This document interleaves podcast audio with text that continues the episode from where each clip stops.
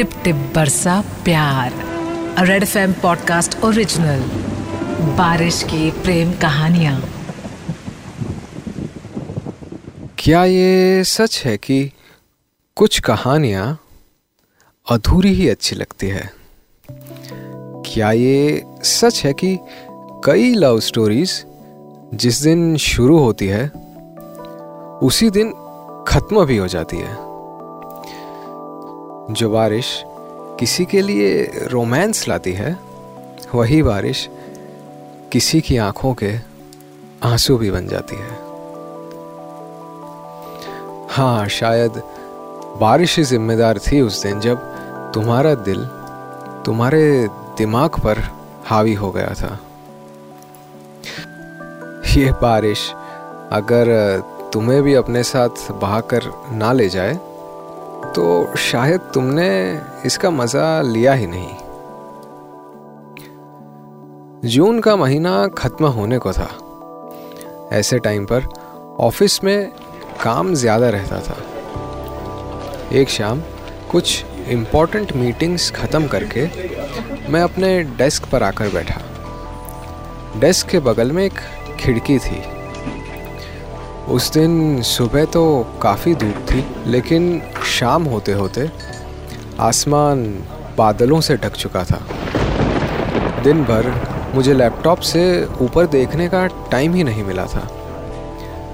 लेकिन एकदम से खिड़की पर बूंदों की आवाज़ आई और मैंने बाहर देखा। ऑफ़िस के बाकी लोग भी खिड़की के पास चले आए। प्रोजेक्ट, डिस्कशन सब कुछ छोड़ छाड़ कर हम सब बारिश देखने लगे। शाम के सात बज चुके थे। हमें हुआ कि बारिश बढ़ने से पहले छुट्टी मिल जाए तो अच्छा रहेगा। बॉस को शायद हमारे चेहरों पर यह दिख गया और उन्होंने कहा कि कि चलो, काम कल कंटिन्यू करते हैं। बाकियों की तरह मैंने भी अपनी बैग उठाई और घर के लिए निकल गया। क्या आप मानेंगे कि ऑफ़िस से निकलते ही बारिश बंद हो गई? क्या ज़माना है। सिर्फ़ लोग ही नहीं, बारिश भी बेवफाई कर जाती है। यही सोचकर मैं उस तन्हा सड़क का साथी बन गया और मुस्कुराते हुए चलने लगा।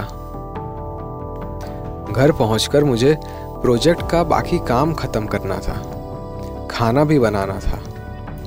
लेकिन क्या खाऊँगा? बाज़ार से सामान लाना तो मैं भूल ही गया। ये सब मैं सोच ही रहा था कि जोरों की बारिश फिर से शुरू हुई।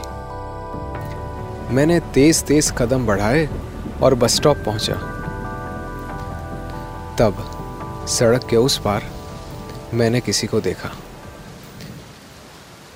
सामने वाले बस स्टॉप पर एक लड़की खड़ी थी। सांवला रंग बड़ी बड़ी आँखें और रेशमी बाल जो उसकी कमर तक गिर रहे थे। बारिश के थपेड़ों में वो लड़की अपनी साड़ी को संभालने की कोशिश कर रही थी और उसके लंबे बाल हवा में लहरा रहे थे। उस पल में ना मेरी दुनिया स्लो मोशन में चली गई। प्रोजेक्ट, खाना, काम, सारी चिंताएँ बारिश में बह गई। मेरा मन किया कि उस लड़की के पास जाऊँ और उसे भीगने से बचाऊं। अपने हाथ से उसका सिर ढक दूँ ताकि बारिश उसे और परेशान ना कर सके। मैं भीगता हुआ दौड़कर उस लड़की के पास गया। हमारी आँखें मिली और वो मुस्कुराई। जैसे वो जानती थी कि मैं वहाँ क्यों आया था। अपने दोनों हाथ मैंने उसके सिर के ऊपर रख दिए और घनघोर बारिश शुरू हो गई। तेज़ हवा की वजह से उसकी सारी का पल्लू मेरे चेहरे को सहलाने लगा। और मुझे हुआ कि बस इसी मोमेंट में ये पूरी दुनिया थम जाए। मेरा दिल फुसियाने लगा कि हाँ भाई, इसे ही प्यार कहते हैं। उस दिन मैं अपने उस रूप से पहली बार रूबरू हुआ। तभी अचानक मेरी बस आ गई। मुझे रियलाइज़ हुआ कि मैं इतनी देर से बस स्टॉप पर ही खड़ा था। घर जाने का टाइम हो गया था। घर पहुंचकर कई काम थे। अपने ख्यालों को समेटता हुआ मैं बस में चढ़ा। और खिड़की से उस लड़की को देखने लगा।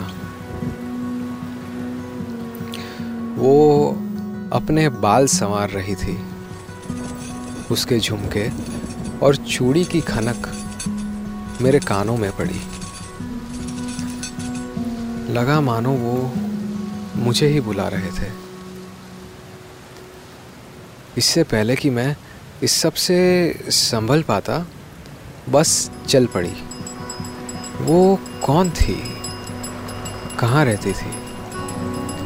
क्या फिर कभी हमारी मुलाकात होगी? वैसे उसने तो मुझे देखा भी नहीं था।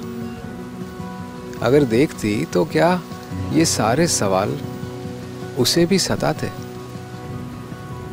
पता नहीं। दोस्तों, मेरे लिए तो ये मेरी सबसे यादगार लव स्टोरी है।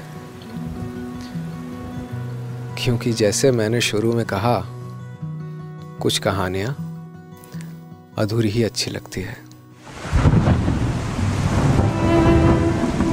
Tip Tip Barsa Pyaar a Red FM podcast original narrated by Mihir Joshi written and produced by Gayatri Tolani